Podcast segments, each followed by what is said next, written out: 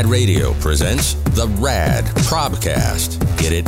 It's a podcast hosted by a guy named Rob. So it's a Probcast. Very clever. And now, here's your host, a guy named Rob. Welcome to the Probcast and our ongoing uh, latest episode in our series Money Buys Happierness. And if that expression doesn't make any sense to you and you care, uh, you want to go back to uh, episode 10 of the Probcast, which was the first installment of the Money Buys Happierness series. Give it a listen, and I explain what exactly that means.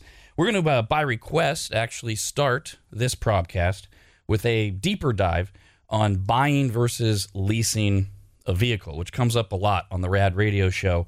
And I don't have time there to really dive into it, not to mention, as with so many things, finance and investment related, a lot of people don't care which is part of the problem. We discussed that before. Um, it's a very intimidating subject. I get that.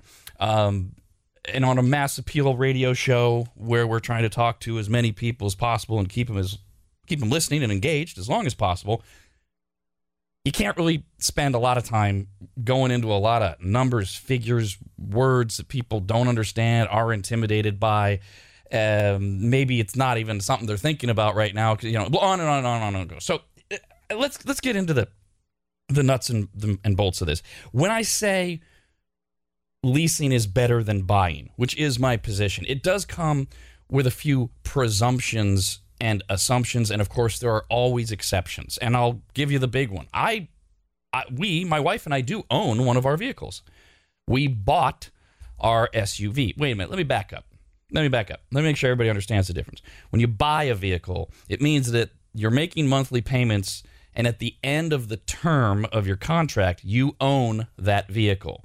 It's yours and you can do whatever you want with it. You owe nothing more. When you lease a vehicle, you're essentially renting it, usually for three years. And then when those three years are up, you either have to pay money, a, a, a lump sum, which you can finance through a bank if you want to buy it, or you got to give the car back. Okay, so that's the difference. So with our SUV, we bought it. And the reason we bought it is because it's the dog's vehicle.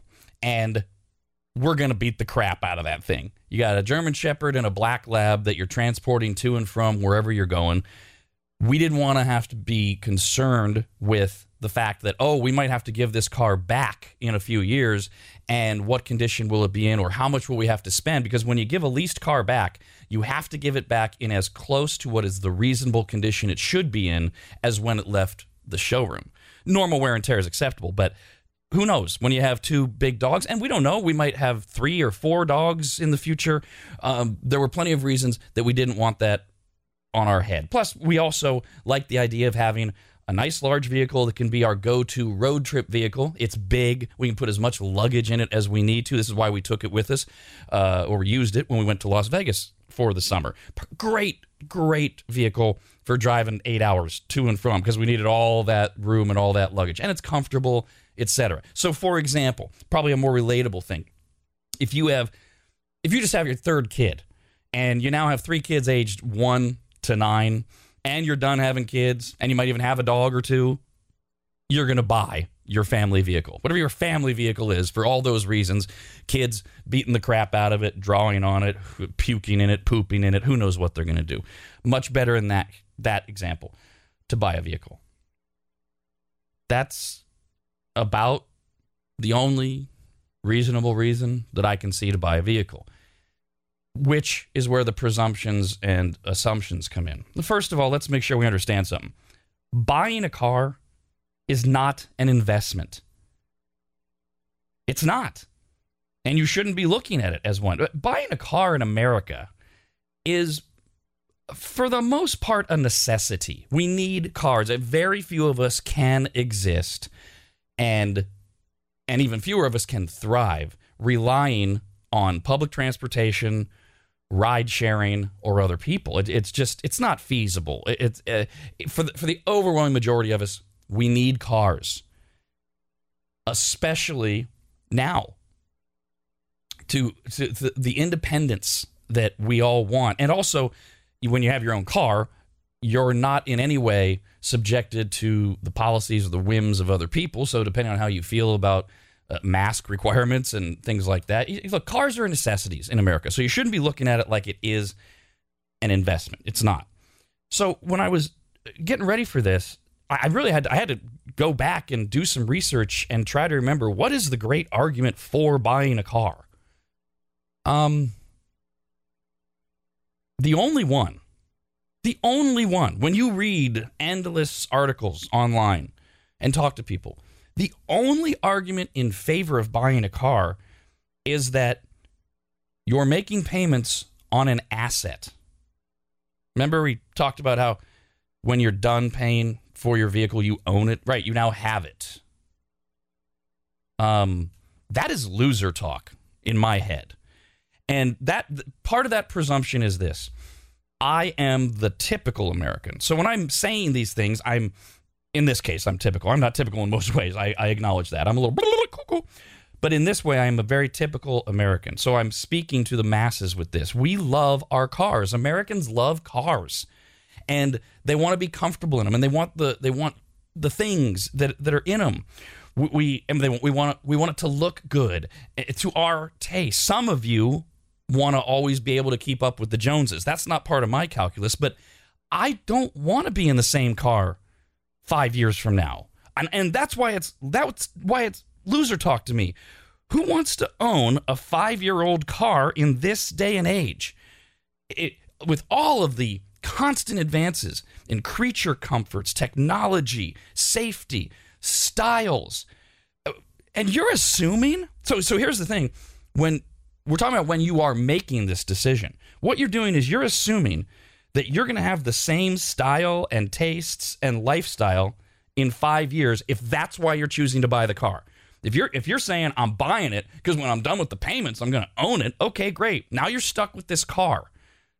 And you don't have to make any more payments on it, true. And it's worth whatever it's worth. You could sell it, true, but then you have to go buy another one.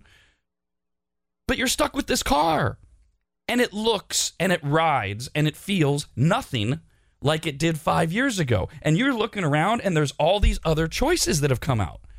I to me that's just so so if you don't share that mentality, if you believe that cars, vehicles are nothing more than literal vessels. They get you from point A to point B and you don't care at all whether or not you have the latest technology, whether or not it looks good, whether or or not it has anything to do with the styles of the day, that it's been updated. If that if that's you, buy cars. In fact, if that's you, I'm guessing you buy used cars because that's the that's the that's the smartest economical way to purchase a vehicle is to buy a used car.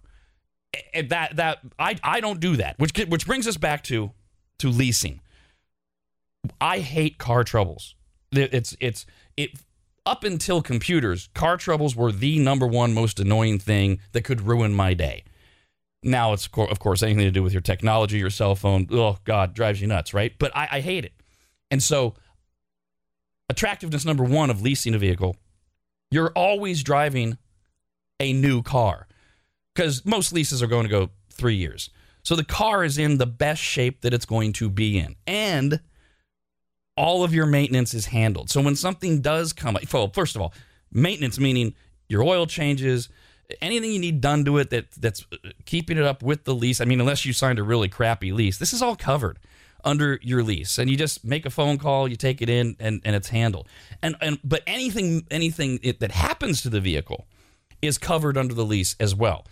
Short of a getting in a car accident, but if something does go wrong with this new vehicle, they fix it and you don't have to worry about it. You don't have to take it to a shop, worry about insurance, any of that. So, so there's a very large peace of mind with leasing a vehicle, and also knowing that if you're driving around in your car after two years and you hear about something new that they've come up with uh, in terms of Bluetooth or maps or audio, who knows? You get to go, oh, well, that's what I'll get in my next car that I'm going to get a year from now.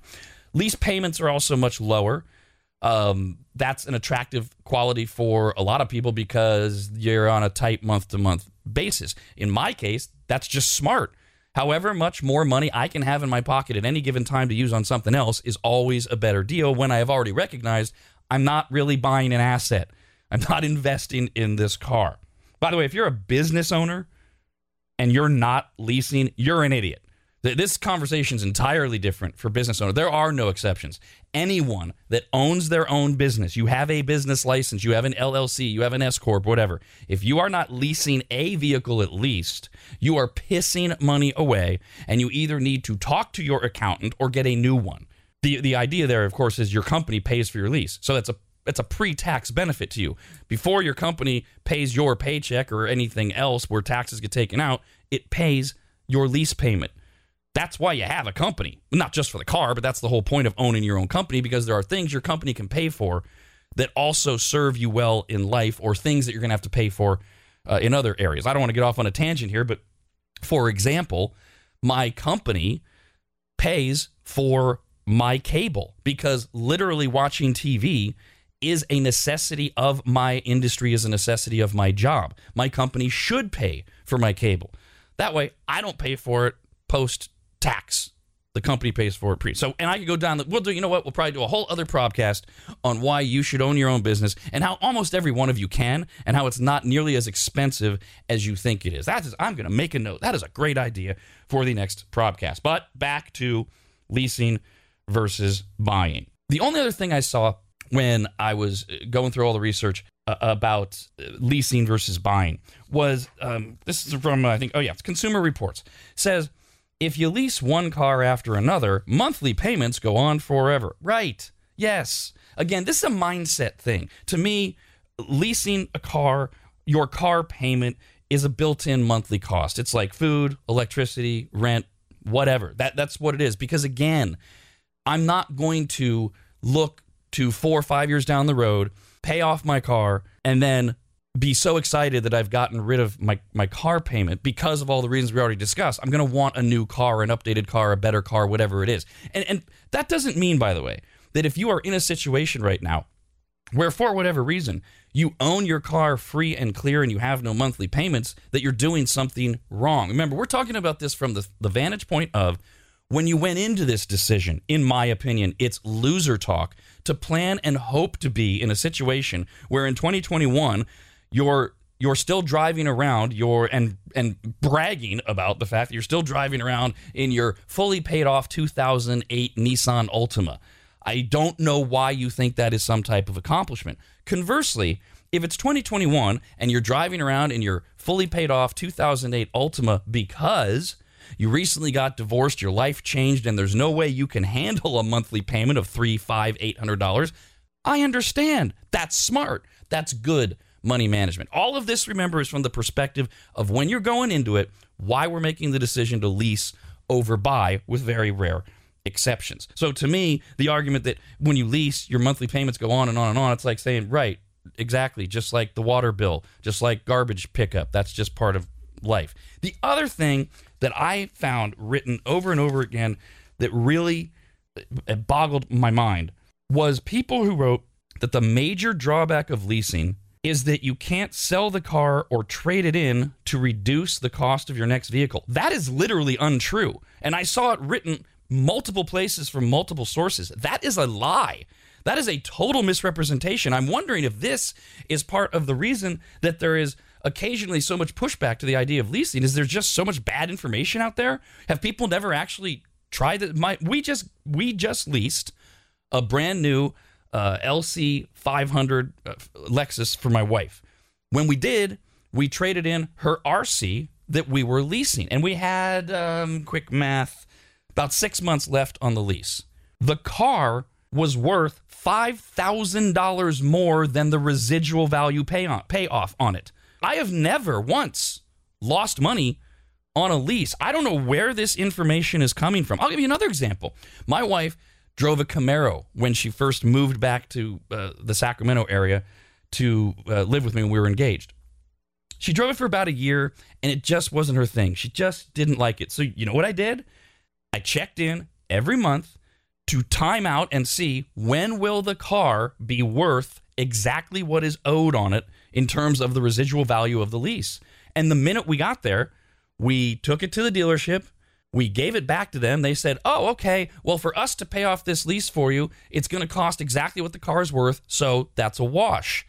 I don't know how in the world people can write the sentence, it means you can't sell the car or trade it in to reduce the cost of your next vehicle. Every Corvette that I had before the one that I own now, I took to CarMax, they were all leased, and sold it to CarMax. Wait, what? I thought I couldn't do that. Yeah, you can. CarMax, it's a little more it's a little more of a process, uh, but that's on CarMax's end or whoever. I'm not pimping for CarMax. I, they were just they're the ones that are around that are the most I think accessible and relatable to a lot of people.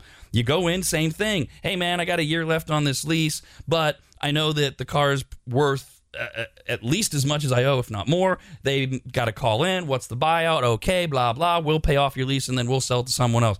That so if that is the fundamental reason that people are not leasing, that's just bad information and misinformation and you are being lied to and i can attest to that and i have all the paperwork for that the only other thing with leasing that you have to be aware of and are, are things that are meaningless to me you can't customize the car okay great i'm not a gearhead i don't need to put fancy junk on the car that isn't already on it just lease a vehicle that is the way that you want. If you want a spoiler on the car, have a co- spoiler put on the car when you order it, or find one that already has it when you buy it.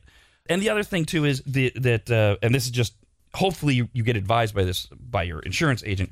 Always get gap insurance when you're leasing your vehicle. It's not that much more expensive. In fact, we should have mentioned the the um, the, exp- the insurance costs are slightly higher when you lease because you have to abide by the terms of your lease to cover things that you might have more flexibility in when you're buying your car. I think they're negligible, but that's obviously a relative thing.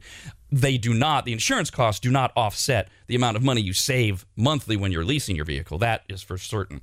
But you want to get gap insurance because, like, if your car is totaled in an accident while you're leasing it before the end of your lease, you're going to be liable for the costs that aren't covered by your car insurance unless you have gap insurance. I could go deeper, but it's going to get real boring real quick. That's just something you should talk to your insurance agent about if you're going to go through leasing. That's it. That those that's that's the symposium on why leasing is better than buying. And if I didn't answer an objection that you have, you need to email me because again, I wanted to be as thorough as possible. So I went in and dug through everything I could find about uh, why buying is better than leasing, why leasing is stupid, and I could not find any objections other than the ones that I've shared with you, and they're all easily refutable as I've just done. So if I didn't touch on something that you either think or know or believe or have heard, feel free to email me. Just email the show, rad at radradio.com. Any email that's important, I get, and I'll address them on a future podcast. In fact, any questions, any topics you want me to hit on, whether they're investing related or, or something else, feel free to do that. I'm always looking for ideas. I'm always looking for um, opportunities to find new subjects and topics, like just figuring out that I need to do a whole podcast on uh, why you should be owning your own business and how you probably can, no matter what it is that you do. Um, so please email me things you want us to talk about. In fact, funny aside, Brandon and I, uh, producer Brandon of the Rad Radio Show, depending on how and why you're listening to this, and maybe you don't know exactly who the hell I am. We were just talking about the fact that Brandon has been doing a podcast, which he calls a podcast because he is he was used to be known as producer Brandon of the Rad Radio Show, and and how difficult it can be to come up with topics sometimes, sometimes the, or the time to do it. It's not always easy to find an hour in the middle of the week, and then you also have to have the motivation, the information, the prep, the topic, and things like that. And so I I always love any type of suggestions uh, for future probcast topics or questions. And I thought for for the, the, the next phase of this one, after talking about leasing versus buying and pointing out that buying a car is not an investment, that that would be a great springboard into a topic that just is I'm passionate about and it drives me friggin' nuts. I've said before, I'm not going to tell you where to invest your money. I can tell you how, and I can also point you in the right direction of who to listen to, things to think about, things to look for, and I tell you stories of ways that I have made money in the past. But I'm not I'm not that guy. Uh, I'm not what oh Jim Cramer with all sound effects. I'm not going to tell you what stocks are going up or down. I am not going to say to you for sure that you should be buying a home right now or selling a home right now. I will give you my observations. I'll bring other experts on who are are willing to say those things. But what I will do is I will try to help you not lose money. So, another episode we're going to do later are ways that you waste money. We touched on that a little bit in the first Money Buys Happierness thing when we were talking about how you can sit down and figure out monthly expenses that you're you're pissing away, how you're going to have to maybe realize you don't need to go to Starbucks every single morning before work because doing that is costing you $200 a month, blah blah blah. There's much other uh, much more other ways that money is wasted. If you view it as a waste because you care. Because don't get me wrong, my wife and I waste money all the time because we can and because it improves our lives. So we'll, we'll get into that in a deeper podcast in the future as well. This one, though, what, what we're going to talk about here, I'm calling it worst investments. Maybe it should be dumbest investments or most ignorant investments because really these things that I that I've I've assembled here, these are all things that people go into for the most part thinking they're going to make money on when they're not. Like it's provably known and true. And they'll even say things like, well, it's a good investment. Well, it improves the value of blah, blah, blah, blah. No, it doesn't. With that said, it's similar to the car. I am not in any way telling, none of my business, or even advising you to not buy these things that we're going to talk about, as long as you don't view them as investments, just like the car. Which brings us to the number one all time heavyweight champion of non investments swimming pools. Stop saying that they're going to increase the value of your home and that you'll get your money back when you sell. No, you won't. Now, if you're getting a swimming pool because you have kids, what kid doesn't love a swimming pool? I know there's plenty of examples, but most kids love swimming pools. Um, if you love to swim, I love to swim. We have a pool at Williams Manor. It was there when we bought it.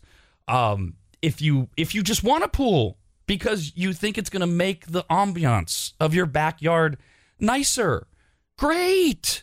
If you have a dog, my, my German Shepherd swims. Ironically, my Black Lab doesn't. I don't know what's wrong with that dog. That's another time, too. That wouldn't be on a podcast. Well, I could do a whole podcast on dogs. Maybe we'll get to that, too. Sorry, I'm making notes for the future as I do this.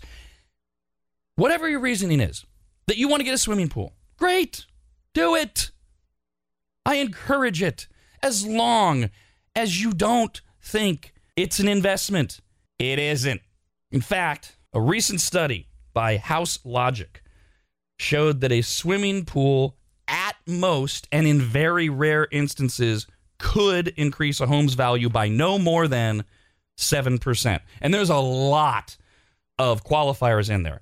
The old the old rule used to be this um, if you if you spend like if you get a really nice pool, if you spend $100,000 on a pool, you'll be lucky if it adds $30,000 to the value of your home in the end. And that formula continues no matter how little you add to the pool. Because when you're when you're spending $100,000 on a pool, you've probably got the caves and the slides and who knows how big it is, things like that.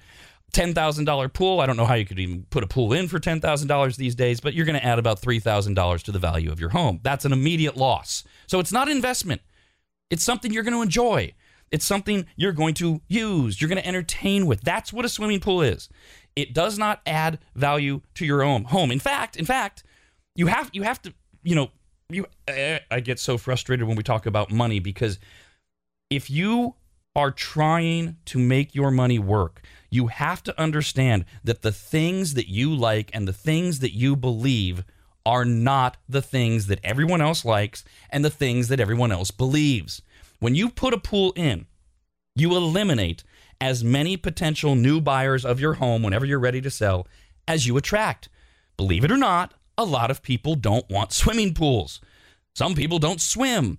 Some people have dogs or kids and they don't want to worry about the safety issues of having a pool. There's a million reasons why people don't want pools. They have other interests, they have other things they want to do with their backyards, gardening's in. So, any attempt to justify getting a pool under the guise of it is an investment and it will increase the value of your home is provably false.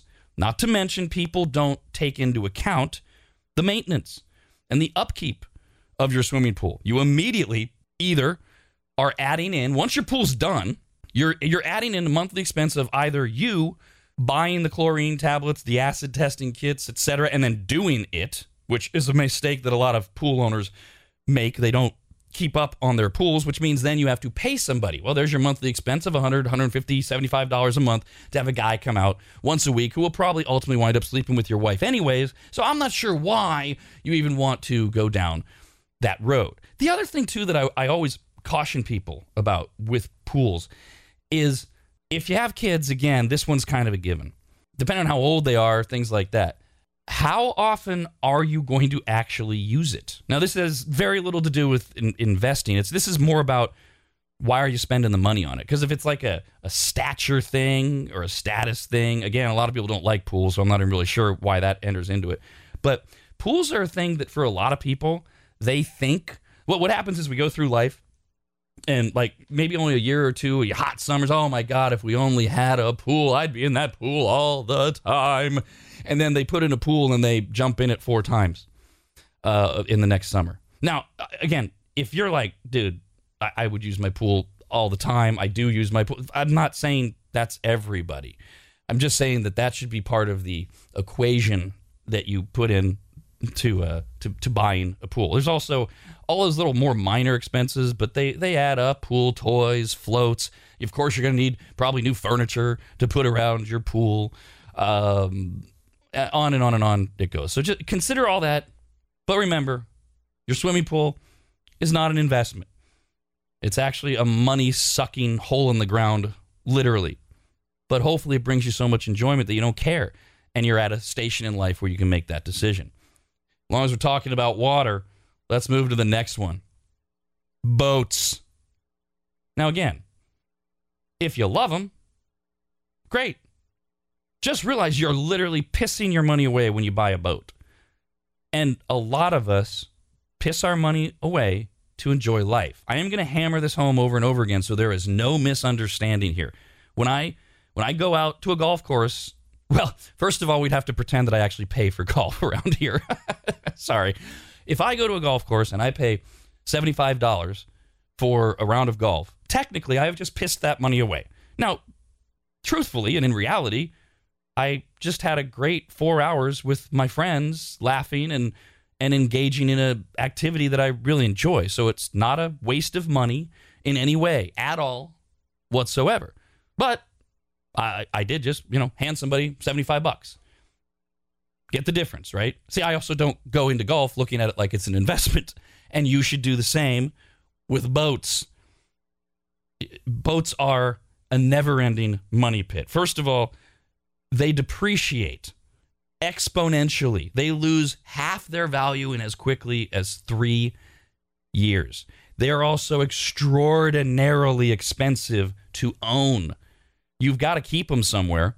Now, sure, you, you may be able to keep it at your house, on your property, somewhere. That also means that you already have, if you're fortunate, or you're going to have to get a vehicle that is able to tow that boat.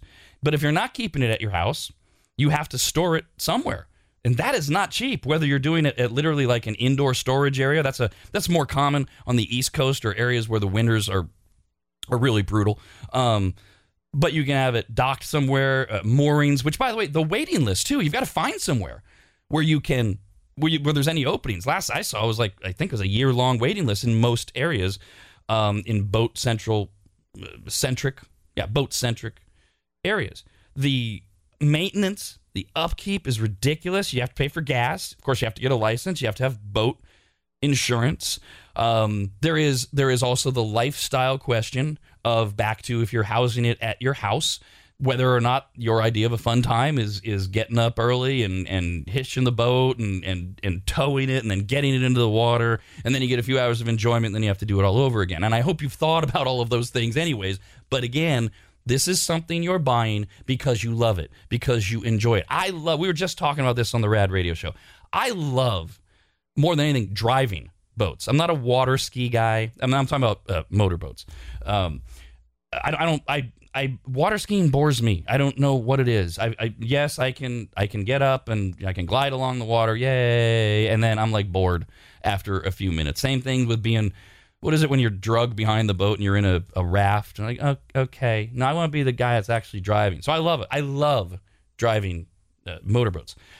I refuse, however, to spend the money to buy a boat because I don't love it enough to justify all of the expenses that we just mentioned. I did I did talk about though that there is a um, an exploding business, brilliant business, uh, and this is the way that you could make your boat a form of an investment.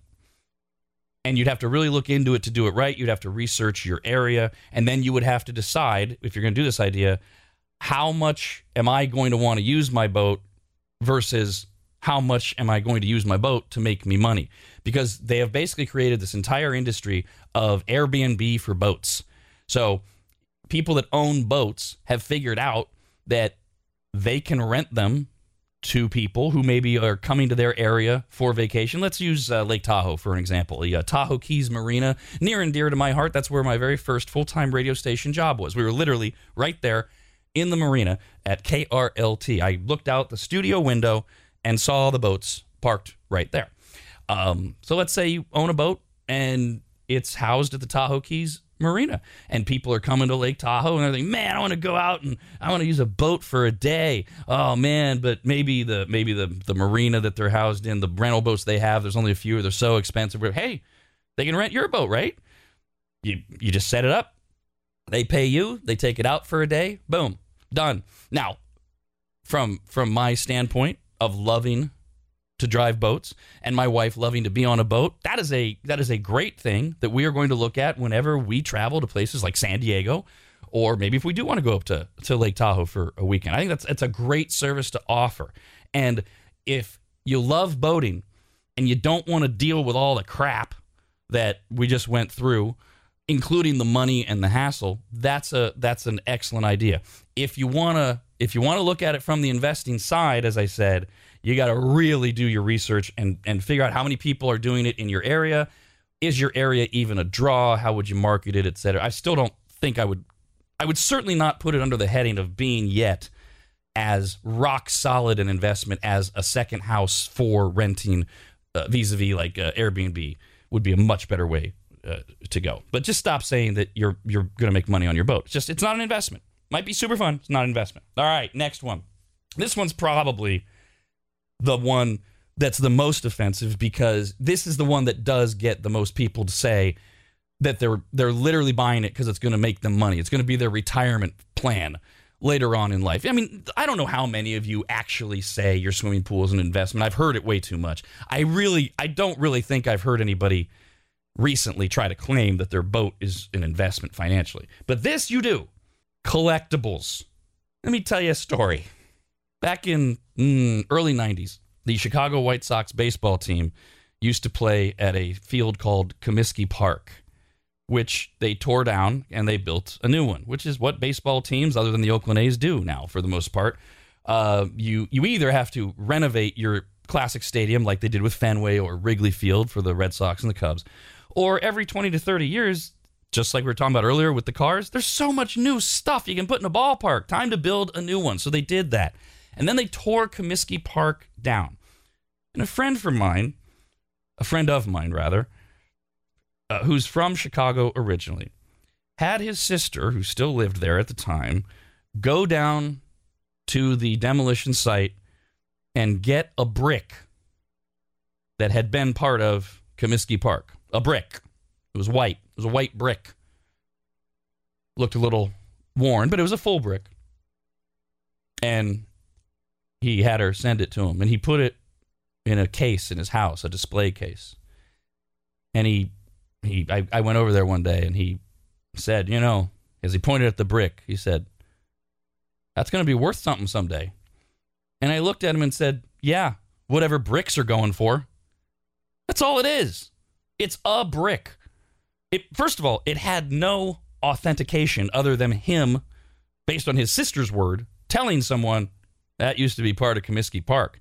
Even if it did, like like if Comiskey Park itself would have been smart enough to gather up all these bricks and authenticate them, you know, official stamp of the Chicago White Sox, this brick used to house the the White Sox. It was part of Comiskey Park. That's not going to be worth hundreds, thousands. That's a, it's not going to be worth something. Stop it. Now, if you get a lot of joy out of looking at the brick because it brings back fond childhood memories of going to the games, great. But don't tell me it's going to make you a lot of money. Although that that story is not nearly as heinous as some of these other ones because he didn't really spend anything. What it cost him, the postage to mail the brick from Chicago to wherever we were at the at the at the time. Okay. Other things, people that that dive in to these things under the guise of investing and spend a ton of money because this this is going to be a thing. These are going to be worth so much money someday. Unless what you have is extraordinarily rare, in almost every case, there are some exceptions. In almost every case, your attempt at making money off collectibles is a failure. We all knew somebody in the 90s who kept buying more and more and more beanie babies because they were going to be worth so much money. And even within the time the beanie babies were hot, there were very rare beanie babies. And ooh, I finally found whatever the hell the elephant was. I don't know. I don't remember. Unless you happen to have a beanie baby that only six other people on the planet have. Nobody wants your stupid beanie babies now. What are they? 10 bucks on eBay. Stupid. Same thing with Cabbage Patch Kids. Now, again, first run, hard to find they only made a few of them. Yeah, those are worth money to collectors. But what happened was when we were in the middle of the frenzy of Cabbage Patch Kids in the 80s, or yeah, I think it was the 80s, people who started to buy them up thinking that they were going to be able to sell them were reacting more to the fact that they were popular right then and not realizing the only reason they're rare then is because there was so much demand for them and they were trying to keep up with supply, but they were making thousands and tens of thousands, probably millions of them with the rare exception, they're worthless. Look, you don't need to write into me and inform me that you just found out that the Monopoly game that you and your great great grandparents used to play and is in mint condition is now worth hundreds of dollars. That's not what we're talking about. That's what I call valuable junk or accidental value. You find out something that you've kept around and you kept it around for a reason. Like, hey, who cares? It's Monopoly. It's it's not falling apart. I like the original game. Why do I need a new Monopoly board? What? Oh, really? It's worth $400 because it's from this year and it's in great shape? Wow, how about that? That's not an investment. That's something you, you kept around and you found out, you know, or something you found in your house. And it turned out that it had a lot of value. Though those things are completely separate from what we're talking. We're talking about people that go into these ventures believing they're going to make money. Some of my favorite people are people that scooped up baseball cards in the late 80s and 90s. Eh, by then, the cat was out of the bag. Now, this kind of dovetails the two different stories that we were just telling. I have, I have, and I have, I have, I have carted them around with me since I moved out of the house like a man used to do at the age of 18. 32 years later, I still have boxed up, vacuum sealed, well kept hundreds of baseball cards from the 70s and early to mid 80s. Because when I reached you know, teenage level, 14, high school, I found out there were other things like girls and I stopped collecting. Those baseball cards are valuable because they were rare, because they didn't make a lot of them. Now, you still have to have the right ones, obviously, the rookie cards and the really great players and all that. But people, and, and people were paying, relatively speaking, a lot of money when you resold them then in the mid to late 80s. And that's why a whole bunch of people started to buy up all these baseball cards in the 80s and the 90s, thinking, oh, this is going to be the same thing. No, they were making a billion more. They're not rare. Nobody gives a crap about them. So, the, the, this is the other part of collectibles is the timing of it. We get so caught up in something that that is either super popular, thinking that that means it's going to be super valuable later on, or we get so caught up in seeing that something is starting to appreciate in value that we think it's always going to, that there's always going to be an interest in it. This is why collectibles are a fool's errand. It's not a smart way to go. There are there are some there are some exceptions right now. You know, the board games. Right now board games are just worth a ton of money. So so for example, if you wanted to look at that as an investment, if you want to go out to garage sales every weekend and hope that you find somebody who doesn't know any better, who's selling a board game that's in pretty good shape from cent- uh, centuries, from decades ago, knowing that you can then put it on eBay and make a few hundred dollars on it. Okay, great. Then yes, you're buying that as that is a collectible bought as an investment. Good for you. Right now, and I don't know how long this trend is going to continue, but we are right in the middle of it. Sneakers. Man, is there a lot of money to be made on the collectability of, of sneakers? Obviously, not every sneaker is a collectible, but those limited edition styles, which are almost always made by Nike, the various um, different types of Jordans and some of those people are, I mean, I'm sure you've seen, you, you probably have seen um, some of these famous celebrity athletes and, and uh, singers and other, they have, they have showcases of all of these sneakers in their homes and they will spend thousands of dollars on them. And again, if you wanted to get into that or you, you're very knowledgeable about it, sure, fine. You're, but that's that to me, that's almost more like flipping a house because in most cases, if you're going out to to buy something with the immediate intention of selling it within a certain amount of time when you know or believe it's appreciated to the highest point it's going to, that's not really the collectible thing that we were talking about. What we were talking about is you're in the middle of it and you're saying that thing, well, these are going to be worth a lot someday. Right. Whatever bricks are worth. Star Wars stuff, Star Trek stuff. Okay. If you have unopened, in great condition stuff from either of those franchises, it does usually appreciate in value. Don't know how much longer that's going to go on. And, and, and the, the thing the thing that you're calculating there is that those two franchises and others like them, they just have seemingly endless fan bases. So sure, there's a lot of opportunities uh, in in those areas as well. But for the most part, Stop saying your collectibles are going to be worth something someday. Your precious moments figurines and your Hummels are worthless, again, with rare exception, and you better have a very rare one. What about people who collect pens? That's a weird one. Yes, I have a Mont Blanc uh, collection of, of pens. They're going to be worth a lot of money. Well, first of all, you just paid $1,000 for a goddamn pen. And second of all, really? All right, last one. This is just a general tip, and this is right about investments. Don't invest in things that you don't understand and you can't explain. Don't don't come to me and tell me that you're looking at annuities if if you can't tell me what annuities are and how they work. Uh, people do this a lot. People say that uh, whole life insurance is a great investment, but they can't actually explain to you how betting on yourself to die is a great investment. Cryptocurrency. A lot of you have written in about cryptocurrency. I'm not in cryptocurrency. It's not because I'm anti cryptocurrency, it's because I don't understand it.